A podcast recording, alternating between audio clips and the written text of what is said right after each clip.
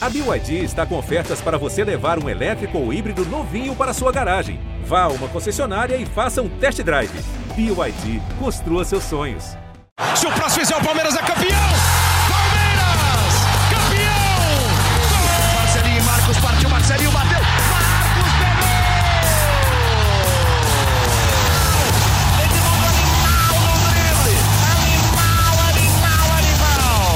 Fala torcida palmeirense, começa agora o GE Palmeiras, o podcast exclusivo sobre o Verdão aqui no GE. O Palmeiras no último sábado venceu a Juazeirense na sua estreia na Copa do Brasil, confronto de ida da terceira fase do torneio mata-mata, uma vitória por 2 a 1 na Arena Barueri. A gente vai discutir um pouco o desempenho do Palmeiras nessa partida e falar muito mais projetando já a partida da Libertadores. O Palmeiras enfrenta o Independente Petroleiro nesta terça-feira é, na Bolívia, em jogo que pode confirmar a classificação do Palmeiras. Eu sou o Felipe Zito, estou aqui com o Leandro Boca. Vamos bater um papo aí sobre o momento do Palmeiras. Boca, é, para quem vê só o resultado de Palmeiras 2, Juazeirense 1, foi uma surpresa, né? Depois a gente fala do desempenho, mas vamos falar começar pelo resultado. Um abraço. Família Palestrina, quando surge, grande abraço para você, Felipe Zito, para todo mundo aí que está ouvindo mais um podcast GE Palmeiras. Em primeiro lugar, é muito raro isso, não, isso acontecer, mas eu não assisti o jogo. Aliás, eu não lembro a última vez que eu não assisti um jogo do Palmeiras, é, presencialmente, ou pela televisão, ou com transmissão de rádio, enfim.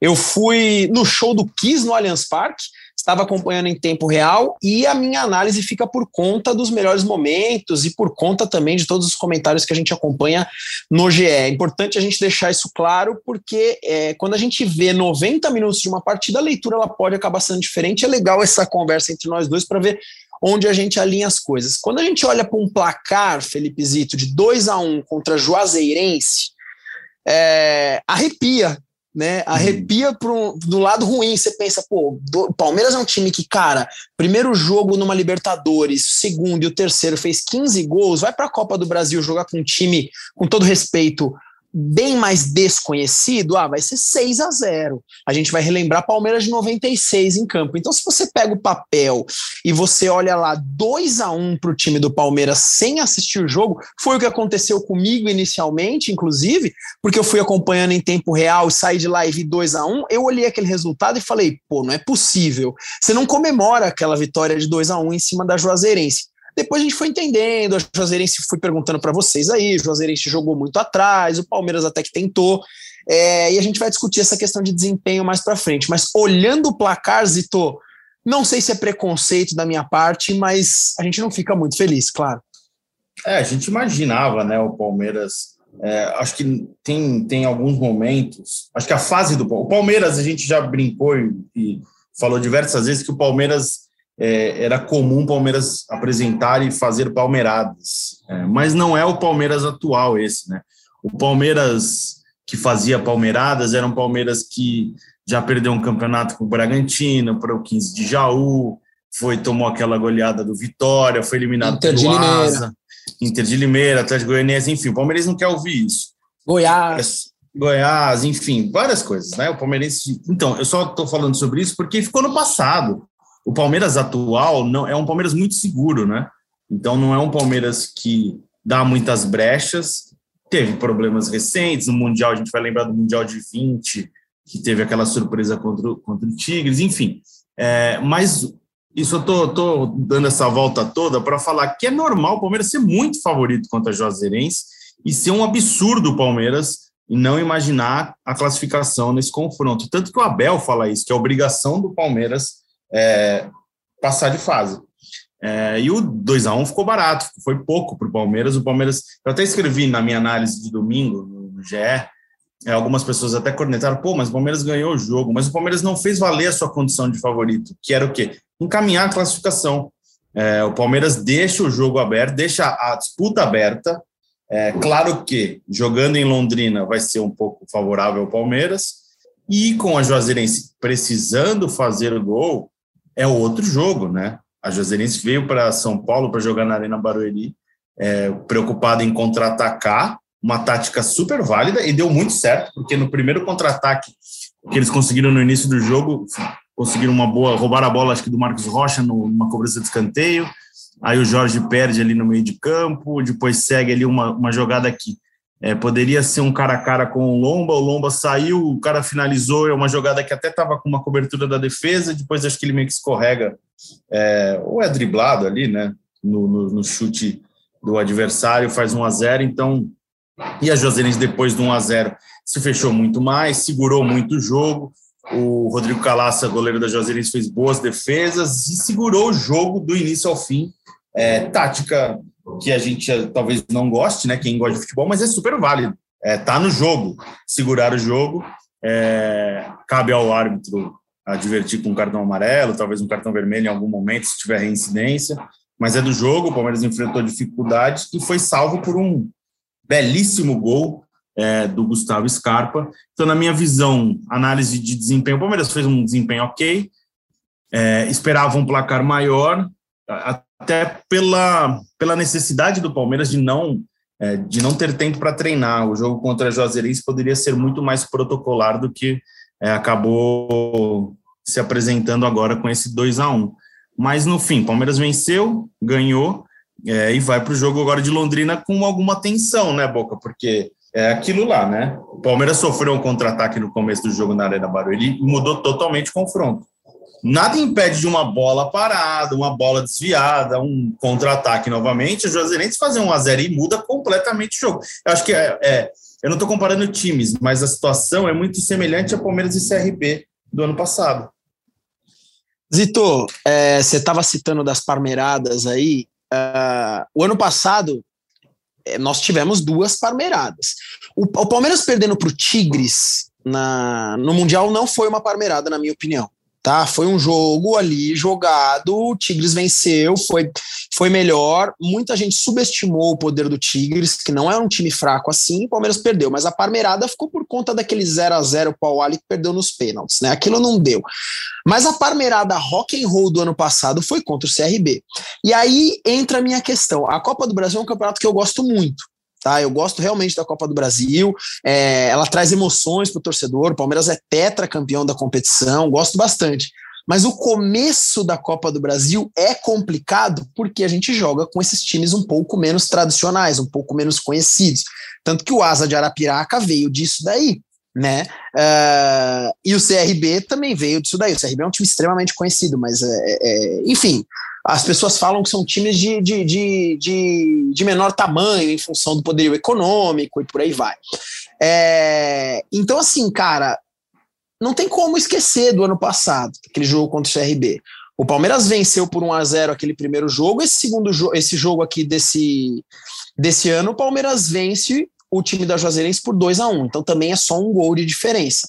O segundo jogo contra o CRB, o Palmeiras, sei lá, deve ter tido 99% de posse de bola, deve ter chutado ao gol 300% a mais do que o CRB e perdeu o jogo porque o futebol é bola na rede.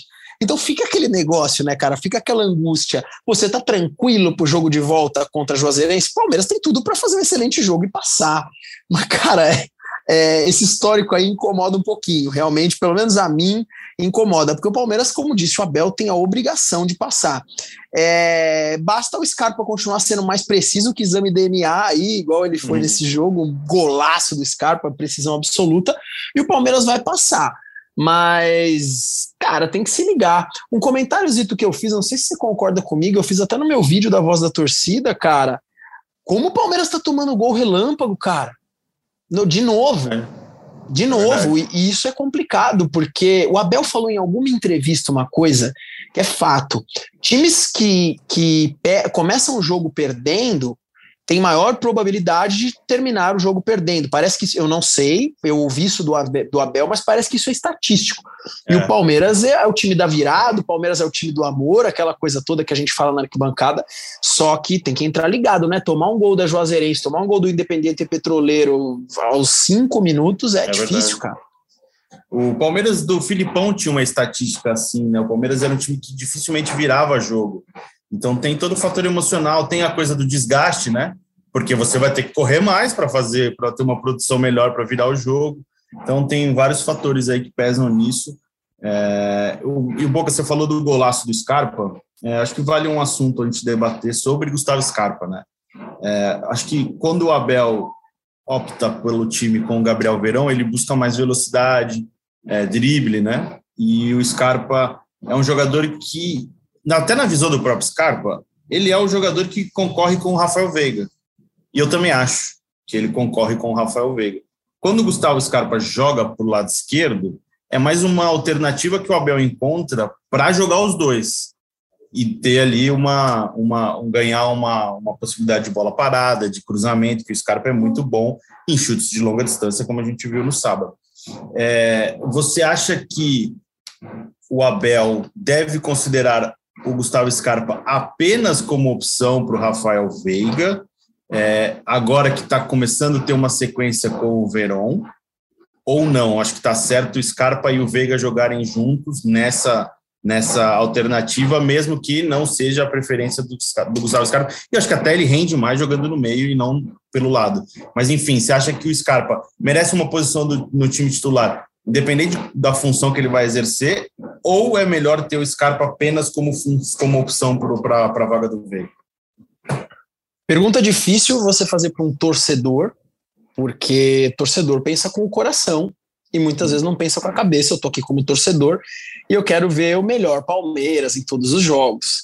E o Scarpa, apesar de eu concordar com você que ele rende muito melhor como, entre aspas, um substituto para o Veiga, um jogador que vem pelo meio, um jogador que arma, um jogador que chega de frente chutando de fora da área, o Scarpa é um jogador que também vai muito bem pela ponta de campo, né? O Scarpa é um jogador que, pô, ele foi escalado na, liber... na final da Libertadores do ano passado, eu fiquei super tranquilo que ele estava jogando junto com o Veiga. Para mim, o Palmeiras, cara, brilha muito com esses jogadores jogando junto.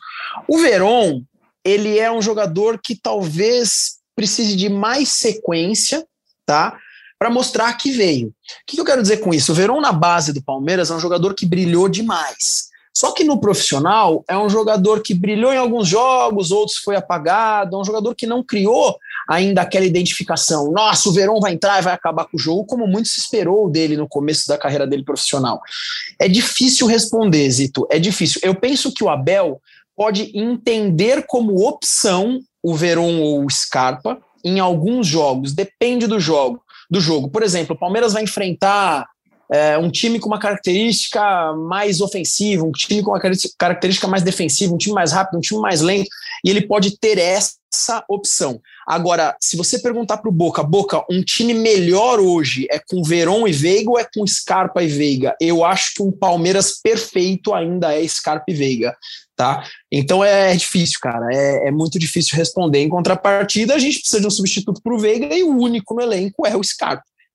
Eu, eu acho que o Palmeiras também rende mais com o Scarpa e Veiga, e o Scarpa sendo aí é, sacrificado é muito pesado, né? Mas jogando ali mais pelo lado, não muito na dele. O engraçado, é... Zito, é que. Desculpa, eu cortei seu raciocínio, não, porque pode... o jogador. Eu queria, eu queria. Se um dia eu pudesse conversar com o Scarpa, se eu fosse amigo do Scarpa para perguntar para ele, porque eu sinto ali também que o Scarpa é o jogador que é o primeiro sempre a ser sacado, entendeu? É. Eu percebo que é o cara que é um cara que joga muito, é um cara que teve que teve pontos importantíssimos aí nessa, traje, nessa trajetória recente do Palmeiras, mas se o Palmeiras vai mexer nos últimos tempos, presta atenção, é o Scarpa que sai. Né, eu, eu, eu queria saber como o jogador se sente também, né? Não sei, é. enfim. É. Não, tem razão. É, e eu estava só do meu, falando da minha análise sobre Scarpa e Veiga, é, eu acho, o Abel já testou, lembra? A gente falou isso acho que no último ou no penúltimo podcast, que o Abel já testou o Palmeiras com os, o Scarpa centralizado e o Veiga pelo lado. É, e aí, pegando. Os dois são meias, os dois jogam centralizados, os dois são armador. O Palmeiras perde menos quando joga com o Veiga, é, na minha opinião joga com o Veiga centralizado e o Scarpa pelo lado, do que quando joga com o Scarpa centralizado e o Veiga pelo lado. O Palmeiras tem menos do Veiga pelo lado com o Scarpa centralizado e mais do Scarpa pelo lado com o Veiga centralizado. Tá? Ficou uma confusão, mas eu acho que o Palmeiras é, tem mais o Veiga hoje, mais pronto, não sei se pronto, porque o Scarpa tá bem também, mas e nem render mais, porque o Scarpa também rende. Mas o Palmeiras é mais time é, fechado nessa formação que vinha jogando na sequência do Campeonato Paulista, que era o Rony centralizado como centroavante, o Veiga é, meia, o clássico camisa 10, caindo um pouco mais pelo lado direito, fazendo uma parceria com o Dudu e o Scarpa pelo lado esquerdo. Eu acho que esse é o momento. E o Palmeiras, é, acho que o Palmeiras perde um concorrendo com o outro. É, é, eu acho que é inteligente do Abel uma, encontrar uma maneira de, de, deixar os dois em campo, mesmo que um não fique tão feliz, né? O Scarpa até falou, né? De, eu não lembro a frase exata, mas ele fala de jogar na posição dele. É algo que ele sofre no Palmeiras desde que ele chegou. Ele nunca foi 10-10. Ele sempre jogou ponta direita. Ele era um cara muito no início, que era um cara que jogava na aberta na direita, que ele cortava para dentro e batia no gol, né? E agora ele está tendo mais essa sequência de lado pelo lado esquerdo. Enfim, ele nunca jogou muito na dele. Quando jogou na dele, rendeu. Mas acho que o Palmeiras precisa do Veiga hoje como, como parceiro ali do Dudu, caindo um pouquinho pelo lado direito, mas sendo camisa 10. E os números mostram isso, né, Boca? O, o, o Veiga hoje é o artilheiro do da Era é o principal, na ausência de um camisa 9, o Veiga tem cumprindo bem a função de goleador. Né? O Veiga, tal como Danilo, Dudu, Everton e Gomes, são jogadores na minha opinião, insubstituíveis no Palmeiras. Tá? A gente fala do substituto para o Veiga, eu falo sempre entre aspas, porque substituir o Veiga significa perder alguma coisa. Né? É, mesmo Scarpa, que é um grande jogador, para mim o Veiga ainda está uns passos à frente. O cara é, é, é realmente está vivendo uma fase incrível. Por isso que eu sempre bati na tecla aqui do como o Tite nunca olhou para o Veiga. não estou falando de Copa do Mundo, nem de ser titular, mas de nunca ter dado uma oportunidade ali para o cara é, entrar em campo com a seleção brasileira. Né? O cara é, é realmente excepcional. É, um outro ponto que eu ia colocar, Zito, eu não sei se estava inclusive no, no seu roteiro, da mesma forma que o, o Scarpa é o primeiro a ser sacado, eu não, pensando no Palmeiras titular, tá? Naquela base do Palmeiras campeão da Libertadores da América, o Palmeiras que jogou o Mundial, aquela formação, entre aspas, titular que a gente vê. A gente não vê isso acontecendo com alguns jogadores como o Rony, por exemplo. Né? É, é um jogador que, tudo bem, é importante taticamente, a gente fala dele, falou em vários podcasts aqui, né? O cara acabou de bater recorde na Libertadores e tudo isso, mas é um jogador que, na opinião da torcida, divide muito, é, é uma opinião muito dividida. Se eu faço uma enquete agora, o torcedor vai ficar 50% para um lado, 50% para o outro, diferente talvez do próprio Scarpa, do, do Veiga, de jeito nenhum. Só que para o Abel é um jogador, cara, provavelmente intirável. É, é muito doido isso, cara, porque a gente poderia ter um outro Palmeiras é, tranquilo com Scarpa, é, Veiga, Dudu e mais dois ali, Dudu e mais um, que não seja o, o, o Rony, poderia ser o próprio Veron ou outro jogador, enfim. É, não, e aí entra na, na, Eu pedi perguntas, daqui a pouco eu vou ler algumas, entra na, naquela eterna busca do Palmeiras por um camisa 9, né? Sim. Porque se você, você tira o, o Rony hoje na, na chegada de um centroavante titular, você ganha mais uma opção de lado e é mais uma concorrência ali para o Scarpa, para o Verón, para o Dudu não, para o Dudu não, né? Dudu e Veiga acho que é, são intiráveis, brincando com a palavra, mas o, é, é, é, a, é a questão de formatar melhor o setor ofensivo mesmo. E vamos falar de Libertadores, né? Porque a Copa do Brasil passou, agora o jogo somente dia 11, no, dia 11 de maio, o Palmeiras joga contra a Juazeirense em Londrina, no Estádio do Café, é, Juazeirense optou, né, vem levar o jogo para Londrina, vai ter um... É, conhece Londrina, Boca? Não conheço, Felipe Zito, infelizmente não tem, conheço Londrina. Tem muito palmeirense ali na região, uma cidade até perto, né, da, do estado de São Paulo ali, desculpa, Presidente Prudente, é, Palmeiras tem bastante torcedor na região, então vai ter uma... Palmeiras já fez muitos jogos em Londrina, então vai ser normal para o Palmeiras, é, Josinez vai talvez ganhar uma grana maior por ter vendido esse jogo para lá, enfim.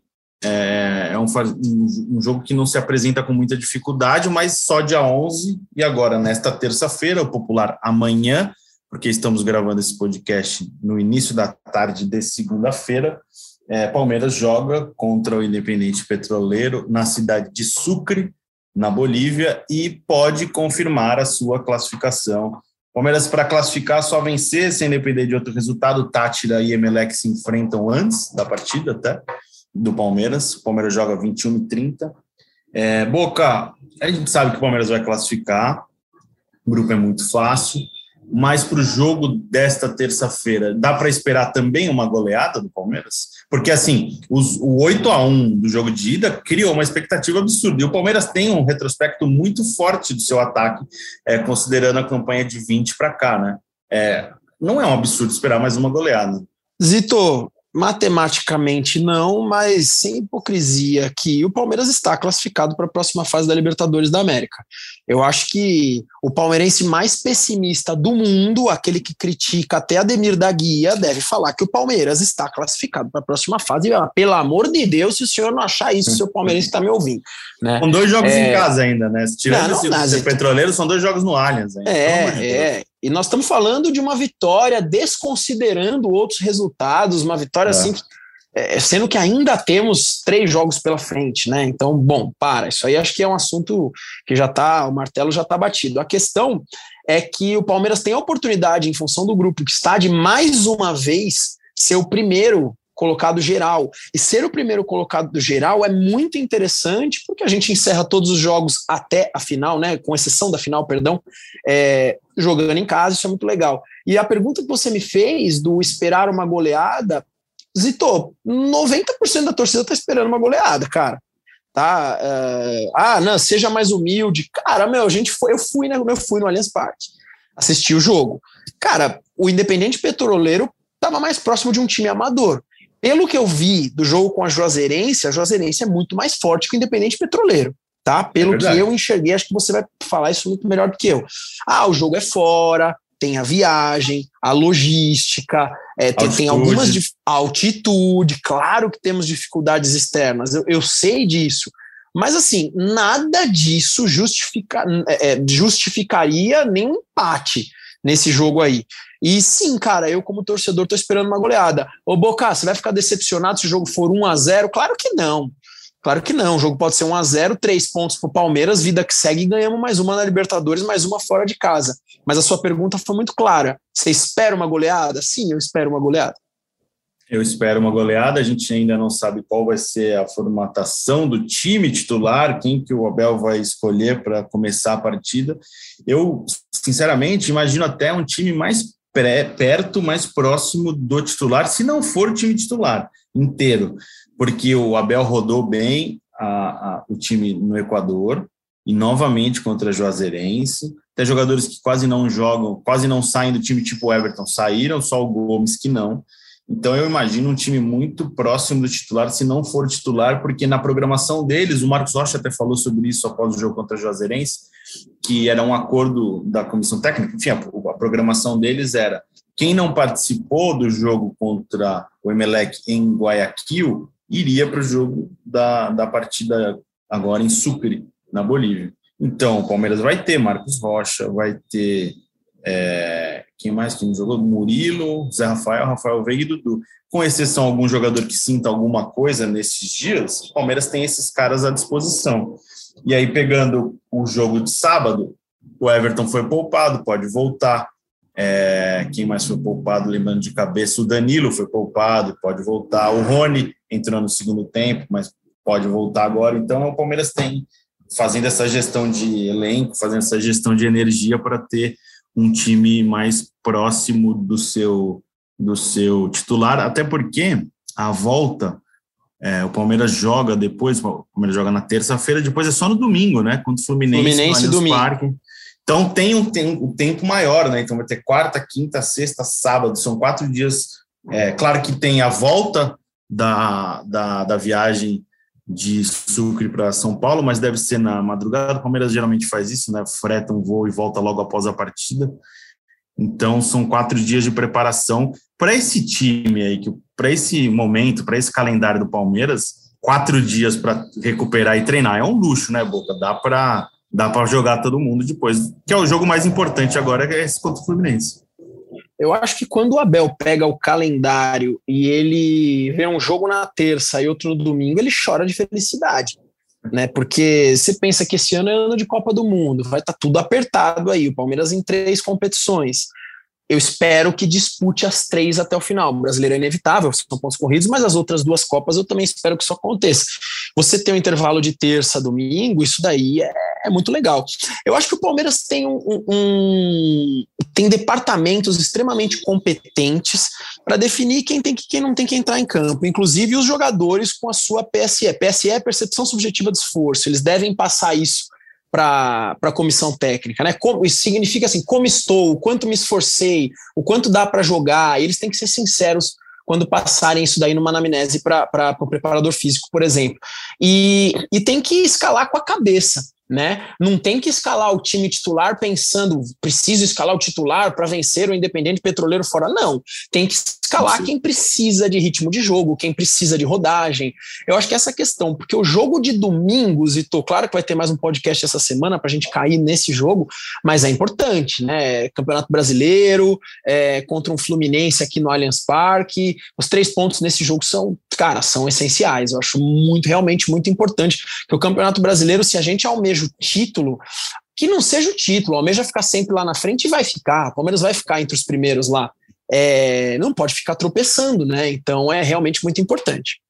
E tirando depois do jogo, só lembrando que né, depois do jogo contra o Fluminense, o Palmeiras aí joga contra o Juazeirense em uma viagem que vai ser mais curta e com a possibilidade de rodar o elenco novamente na Copa do Brasil e também confirmar a classificação. Por isso que a gente volta no é, não é um resultado ruim, mas poderia ter encaminhado melhor a classificação, porque daria uma segurança é, maior para o Abel rodar o time lá no Paraná. É, enfim, fala, Boca, te cortei.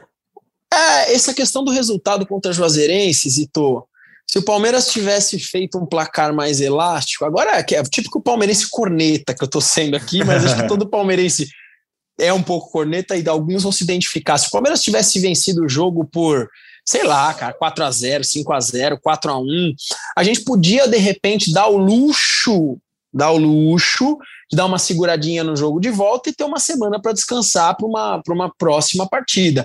Né? Agora é o seguinte: esse próximo jogo aí contra a Juazeirense, o Palmeiras tem que ganhar, pelo amor de Deus. Entendeu? Ganhar o que eu falo é classificar. Então, no, no, sem ser um placar tão elástico, a gente tem que ir para cima para fazer o resultado. Não estou falando que não vai fazer, hein, torcedor? Não começa já a me, a me criticar aqui. Mas um placar elástico deixaria a gente muito mais sussa no meio da semana. Só isso. E, e só lembrando que a, a, o jogo Palmeiras e Independente Petroleiro, além de valer é, a classificação, é uma oportunidade para o Palmeiras ampliar o seu recorde como visitante na Libertadores. É, já são, agora eu vou ficar, são 16 ou 17, eu vou conferir aqui.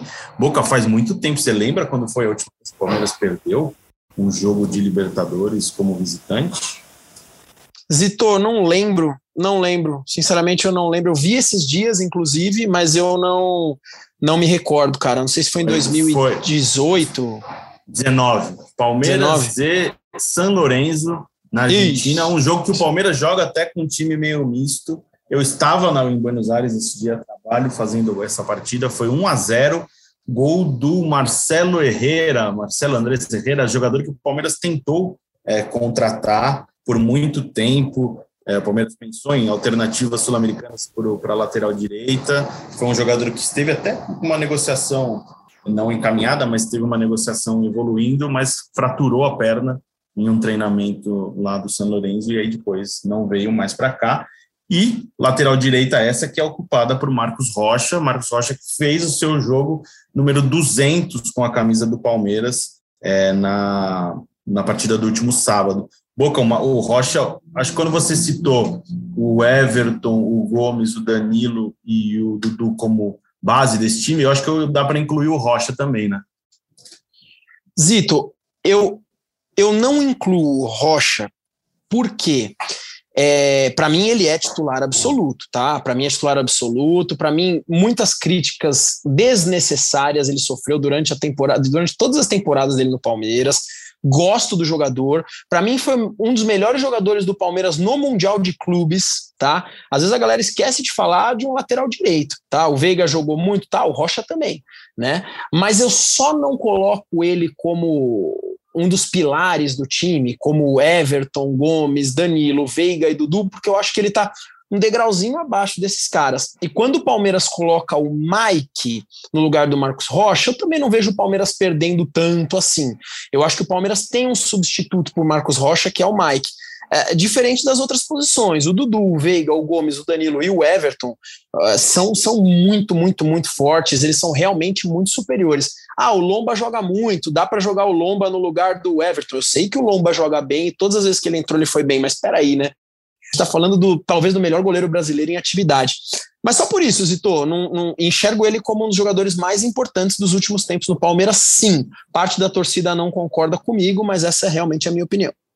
Não, o que, o que dá para falar é que o Palmeiras não tem a necessidade, como tinha antes de procurar no mercado, um lateral direito, né? Não, ele, até citou, ele, ele citou na coletiva que falava que é, ele chegou em 2018, é, em um momento que ele estava saindo da casa dele, é, que é Minas Gerais, que é o Atlético Mineiro, veio, optou o desafio de jogar pelo Palmeiras, foi campeão brasileiro em 2018 e sempre conviveu com, com questionamento, com desconfiança. Ele até cita né, que todo ano fala que o Palmeiras ia contratar um lateral direito. Eu acho que nesse momento, não de agora, já vem de um tempo, o Palmeiras não precisa, não é a, a prioridade mais do Palmeiras, não é mais buscar um lateral direito, né?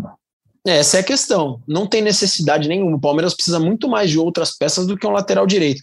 Se você for pegar lateral por lateral, o Palmeiras precisaria de um esquerdo e não de um direito. Não estou falando que é necessário. Só o Jorge dá uma acordada, né? Porque o Piquerez é um jogador que não tem unanimidade na torcida. Às vezes, na minha opinião, inclusive, não falando pela torcida, mas na minha opinião, ele faz alguns jogos muito bons, outros nem tanto, não tem essa segurança toda. E o Jorge, para mim, ainda no Palmeiras não estreou, tá? Ele veio de uma grande dificuldade, era um jogador incrível, mas todo mundo tá esperando aquele Jorge que jogou em rivais, inclusive jogar no Palmeiras e por enquanto nada.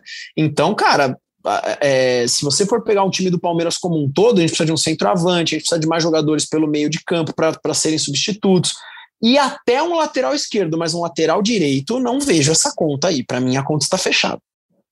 Só agora que eu fiz uma pesquisa aqui, o Palmeiras está 17 jogos sem perder como visitante, é, sem contar as finais no Maracanã e no Centenário de Montevideo, porque ali, é, para a estatística, são campos neutros. Então, o Palmeiras, com esse recorde de 17 jogos, pode chegar ao 18º jogo sem perder fora de casa.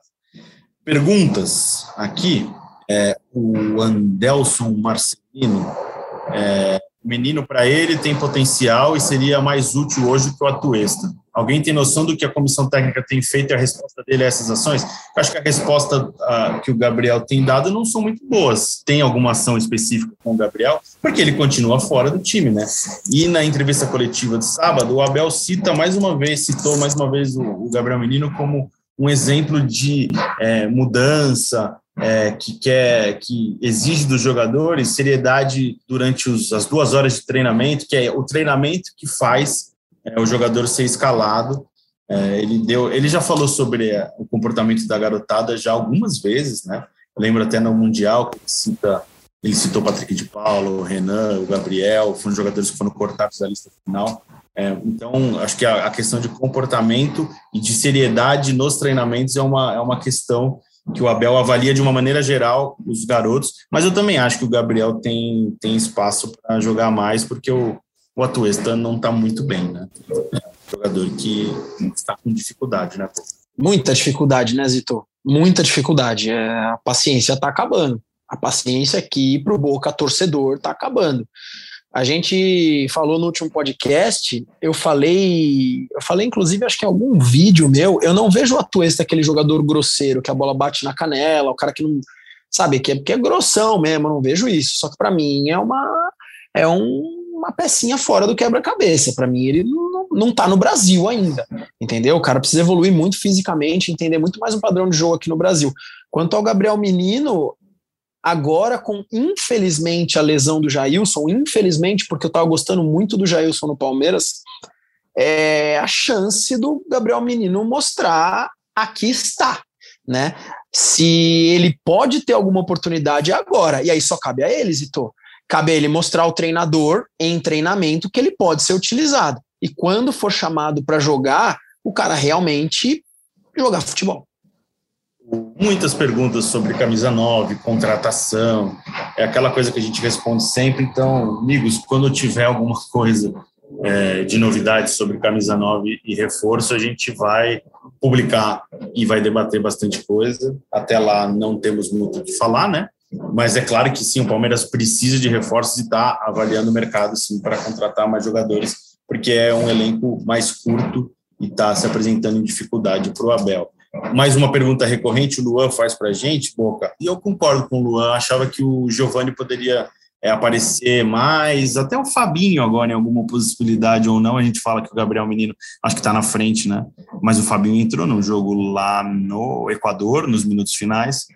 É, acho que é uma base que deu muito resultado desse time sub-20 na reta final da temporada passada, começo do ano com a copinha, né?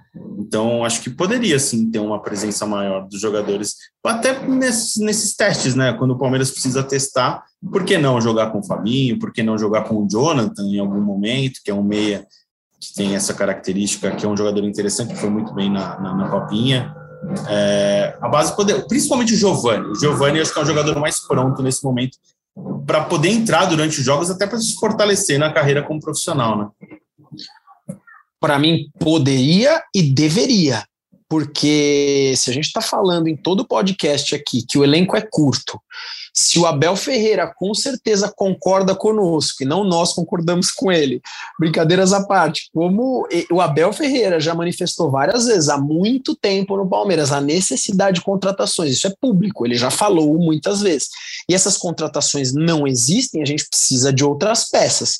E se essas outras peças estão e estão nessa garotada que está chegando, uma hora ou outra eles têm que entrar, né? O Giovanni é um jogador muito bom, cara muito bom. Acho que é o momento de utilizar mais o cara. Pô, vai rodar o elenco, nós vamos enfrentar o, o, o Independente Petroleiro e o jogo tá tanto. Meu, põe a galera, vai testando. Vai testando até porque se precisar de, de em outro jogo aí, os caras estão mais prontos para jogar.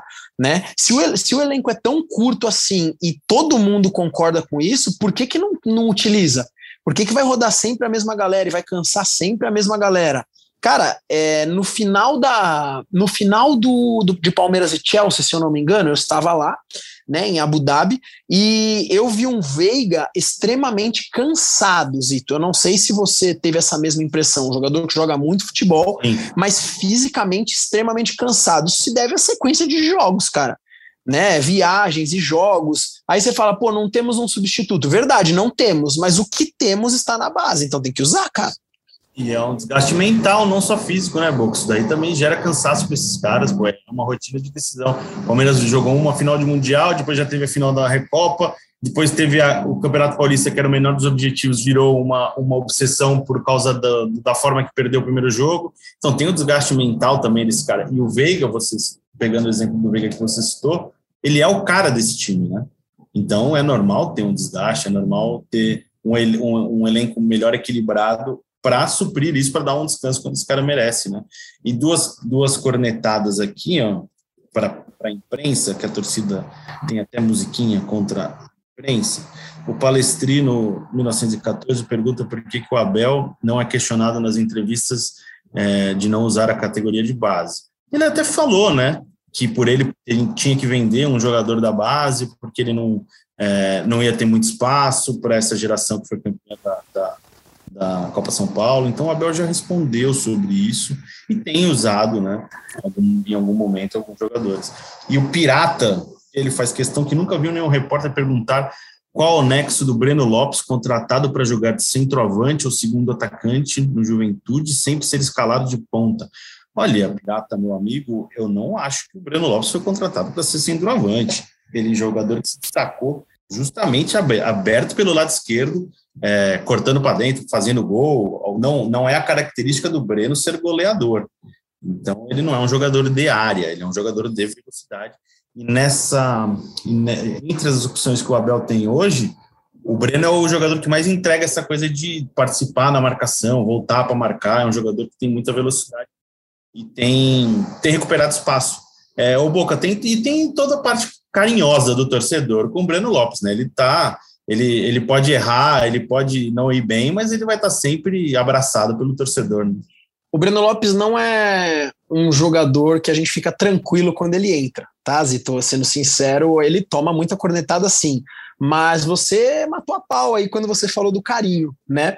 Porque o palmeirense nunca vai esquecer aquele Palmeiras e Santos, claro, e o Breno Lopes tem um negócio com os acréscimos, cara, que acho que deve ser o jogador com a camisa do Palmeiras que mais fez gol em acréscimos na história. A gente devia levantar essa estatística, porque é incrível.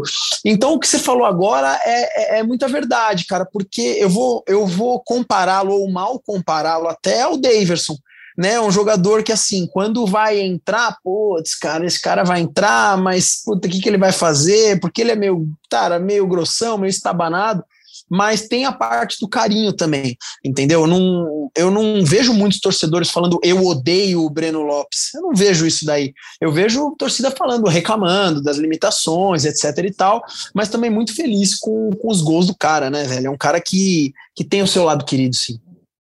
Mandar um abraço para Marcos Costa, é, Marcelo Santavica, Rodrigo Vessoni, que mandaram perguntas aqui para gente.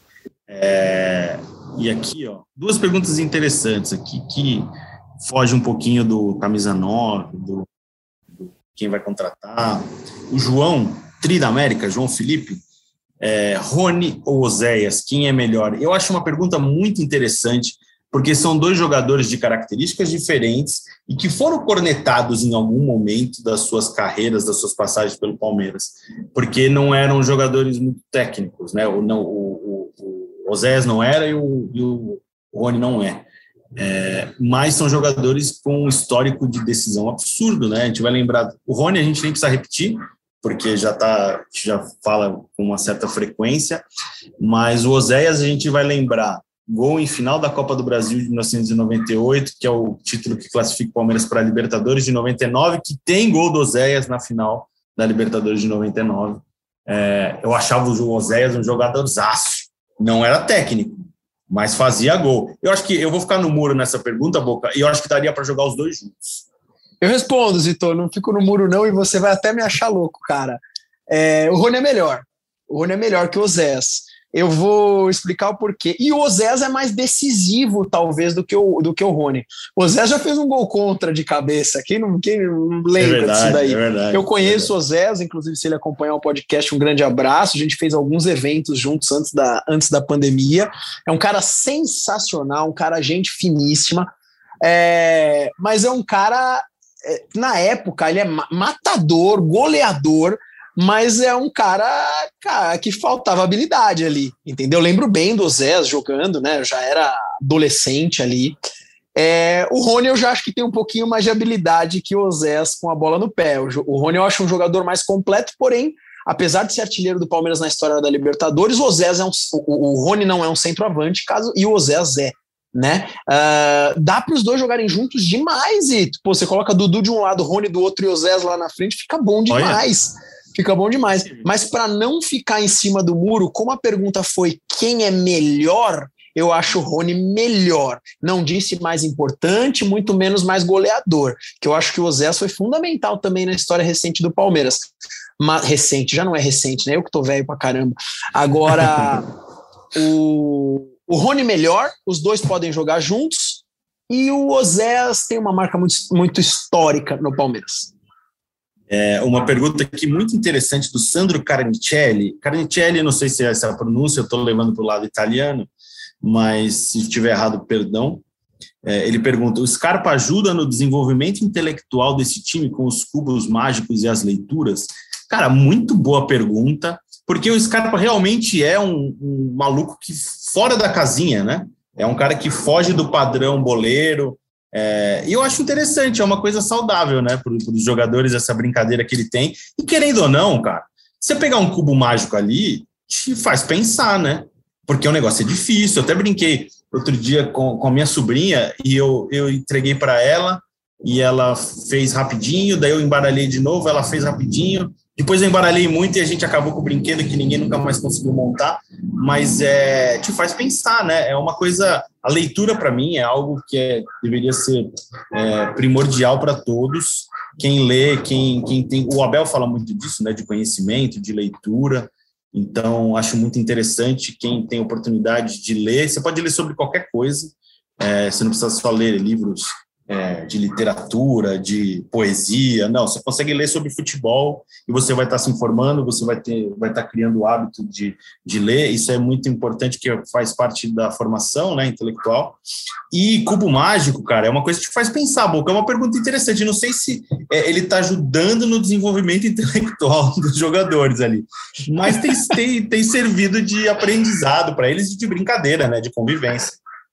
Zito, essa pergunta eu não sei responder, né? Não tenho conhecimento técnico para responder. O que eu vou comentar em cima dessa pergunta, que foi muito legal, foi uma pergunta muito bacana, é que o, o Scarpa é um cara extremamente carismático, Felipe Zito. É verdade. Ele é carismático, porque é muito difícil achar alguém que não goste do Scarpa, um torcedor que não, não gosta. Mano, um cara que ele foge muito da casinha, né? Da casinha muito. jogador. Então, não estou falando que é certo ou que é errado, mas é, é é um, é um jogador roqueiro, geralmente não é um padrão de jogador, é um jogador que toca bateria, que, que curte um skate, que fala de, fala de boca aberta de traquinas e doce de leite, brinca foi expulso de, de uma mágico. foi, foi expulso de uma de uma de um parque de diversões nos Estados Unidos uma vez, que ele lembra até que ele postou numa rede social, ele é um cara totalmente fora da casa. Um bastidor, quando a gente vai entrevistar o Scarpa, eu acho muito interessante porque ele, ele, ele foge das respostas padrão, assim, ele não tem é, a ah, vamos somar os três pontos, seja o professor que Deus quiser, não sei o quê, sabe, aquela coisa padrão, meio robô, ele não tem isso. E é interessante entrevistar ele, porque, por exemplo, ele, às vezes ele está num raciocínio, respondendo sobre alguma coisa, e do nada ele fala, ah, sei lá, é isso aí é muito interessante, porque se você, ele te obriga também a, a fazer render a, sua, a entrevista, te obriga a pensar também. Então, acho que ele é um cara que obriga quem está perto dele a pensar sempre, com a leitura, é, com o diálogo, com as brincadeiras dele. Eu acho que um cara que. E a parte de ambiente, ele deixa o ambiente é, muito mais interessante. É, vamos lá, deixa eu ver aqui perguntas. É, alguém perguntou, eu não lembro que, quem foi, eu peço desculpa, do Matias Vinha, se ele voltaria. Cara, eu, eu tenho conhecimento de, de Matias Vinha em Roma, porque eu sou torcedor da Roma, né? Como descendente de italiano, sou torcedor da Roma, é o meu primeiro time. E só queria, se, se, não sei se o Vinha vai voltar ou não, mas se o Vinha voltar, ele volta muito pior do que ele foi porque a fase de Matias Vinha na Roma não é boa, é, tanto que ele não tem jogado, ah, e, e, até porque também o Spinazzola está para voltar, já está já tá voltando, né? então ele vai perder espaço naturalmente, mas é um jogo, só quis esbanjar meu conhecimento sobre Roma aqui, pouca desculpa em um momento, tá? Que é o meu, meu time do coração, não sei se você sabe. Mas não, mas eu fiquei muito feliz, fiquei muito feliz com, com você, com esse seu conhecimento, sei desse seu amor todo pelo, pela Roma, e fiquei feliz porque eu não sabia, eu não acompanho, confesso que eu não acompanho uhum. o time da Roma. É, desculpa, Felipe Zito, mas estou sendo franco. Tá tudo bem. E fiquei, tudo fiquei bem. feliz com a notícia, triste pelo Vinha, porque eu sou muito fã, é. mas feliz, porque vai saber se ele não quer voltar a ser titular absoluto e jogar muito bem aí, né? Voltar uma boa fase. Sou muito fã dos jogadores, Zito, muito fã. Também. Eu também. Também achava ele um baita jogador, melhor que o Piqueires, até diferente, né? Características ah, diferentes. Para mim, mas para mim mas bem mais melhor, completo. É, eu também, eu também acho. Também acho. acho que o Piqueires ainda pode ser um jogador melhor. E o Vinha saiu do Palmeiras um grande jogador. Deixa eu ler uma última pergunta aqui. Boca, você quer falar alguma coisa enquanto preenche meu espaço que eu estou procurando? Uma última pergunta? Na verdade, é, só, só, é, é, muito torcedor me corneta, porque às vezes eu corneto muito o Piquerez. Eu não tenho nada uhum. contra o Piquerez, não é, não é isso. É que eu já vi algumas falhas do, do Piquerez que eu não vi. Eu não, nossa, agora é difícil falar isso, hein? Eu não via com o Vinha eu estava mal acostumado. Quando o Vinha saiu do Palmeiras, eu fiz até uma postagem na época que eu, eu escrevi assim, cara, fazia tempo que eu não me apegava tanto a um lateral esquerdo no Palmeiras como foi com o Vinha. Para mim é um, é um jogador muito fora da curva. E aí a galera fala, pô, Boca, você critica demais o Piqueires. Talvez, rapaziada, eu, eu critique pela expectativa que eu tava ou porque eu estava mal acostumado com o Vinha no Palmeiras. É, eu não fico. Eu, eu não consigo comparar os dois, Eu não consigo comparar os dois, só para concluir o assunto. Para mim, são jogadores incomparáveis, viu, cara? Aqui eu achei uma última pergunta do Felipe Oliveira. É, ele falou em qual posição joga o Atuesta. E a gente tem debatido bastante o Atuesta nos últimos episódios. Eu só vou citar o que o Abel falou no sábado. ele citou, ele viu o Atuesta como oito. O Atuesta falou para nós em entrevista que sempre jogou como cinco, mas ele, o Abel, na entrevista coletiva, falando de meio de campo, ele falou que vê o Atuesta como oito. É, ele, tinha, ele tem como cinco Danilo e tinha o Jailson, puxou o Zé Rafael para fazer essa função no sábado, e ele tem o Atuesta como oito, como é o Gabriel Menino, como é o Zé Rafael, principalmente. É, mas admitiu que espera mais do, do, do, do Atuesta, até nos lances é, fáceis, de passes mais fáceis, ele não quis falar uma expressão é, que pode envolver algum palavrão, mas ele falou que espera sim, que não que é verdadeiro, que sabe que o jogador pode render mais, mas ressaltou pela, sei lá, enésima vez que o, é um jogador que precisa de tempo, precisa de calma e tranquilidade, como outros tiveram, não renderam inicialmente é, e passaram a render nos, nos, meses seguintes, caso do Rony, caso do Luan, o próprio Rafael Veiga, mas aí já não é algo que passe muito pelo Abel. Então, acho que sim, a, a, a consolidação do Veiga passa pelo Abel, é, mas o Veiga já vinha de mais tempo de Palmeiras, né? O, o Luan também. O Rony é, acho que, o caso mais emblemático aí, que o Abel sempre pede paciência ao torcedor. É difícil, né, Boca? Porque é uma sequência de jogos ruins do Atuesta. Eu, eu acho que ele é um jogador que tem muito é, atributo técnico. Ele pode ser muito importante para o plantel do Palmeiras, mas não encaixou por enquanto. Acho que precisa de uma adaptação à realidade do futebol brasileiro. Ô, Zito, se eu leio essa pergunta que o ouvinte fez aí, qual posição que joga o Atuesta, eu respondo sem pensar, na nuvem, tá? É, cara, é assim, e eu quero que o jogador histórico a camisa do Palmeiras, eu já queimei tanto a língua como torcedor, eu falo com o coração.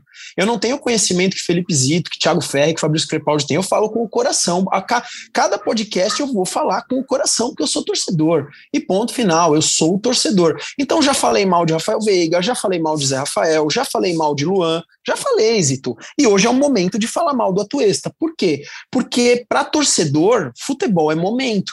Né? E o momento hoje de Atuesta é que a posição dele é na nuvem. Muitas vezes que eu estou no estádio, eu não vejo o Atuesta em campo. Quando eu estou assistindo um jogo pela TV, eu não vejo, eu não ouço, perdão pela sinestesia, que eu não ouço o narrador falar o nome do Atuesta. Então, assim, cara, falando com o coração, apesar de ser um jogador que parece que tem algum futebol, para mim ele tá só no parece. Se tá no parece, cara, para mim, a posição dele é nuvem. Falando de momento, chegou o momento para você, Boca, para falar do seu coração também. Aquela despedida, aquela, aquela mensagem de apoio, às vezes de alerta para alguns torcedores rivais também, né? Algum um recado assim que você deixa no ar para a galera pensar. Chegou o seu momento aí para você se despedir e encerrar mais uma edição do podcast É Palmeiras. Brilha, pô. Família Palestrina, é sempre um, um prazer estar com vocês aqui. Eu realmente gosto muito de falar de Palmeiras, gosto muito de estar nesse podcast. Felipe Zito, grande abraço para você, cara, muito, é sempre muito bacana. Aliás, é o segundo podcast que fazemos só nós dois, ele fica longo, porque a gente É verdade, fica ideia. falando batendo papo, é. A gente fica preocupado, vai render pouco, e aí a gente fala mais do que deveria, tá? É, fica muito longo. Um, um grande abraço para todos vocês, torcedores palmeirenses, e eu queria dar parabéns pro time da Juazeirense, né? Parabéns, esse é meu recado final, parabéns, porque realmente Juazeirense vocês dão muito mais trabalho do que time que perde de 3 a 0, do que time que toma de 4 em final de campeonato e do que time que não vence o Palmeiras desde a época de Pelé. Parabéns, Juazeirense, o Palmeiras vai passar, mas vocês estão melhores que muitos clubes da capital de São Paulo. Grande abraço. É isso, amigos. Obrigado pela audiência mais uma vez. Lembrando que você ouve o GE Palmeiras no Globoplay, na página do Palmeiras do GE, no seu aplicativo aí favorito de podcast. É isso. Então, chutou Devinho, subiu Breno Lopes e partiu Zapata. Partiu Zapata, sai que é sua, Marcos! Bateu para fora!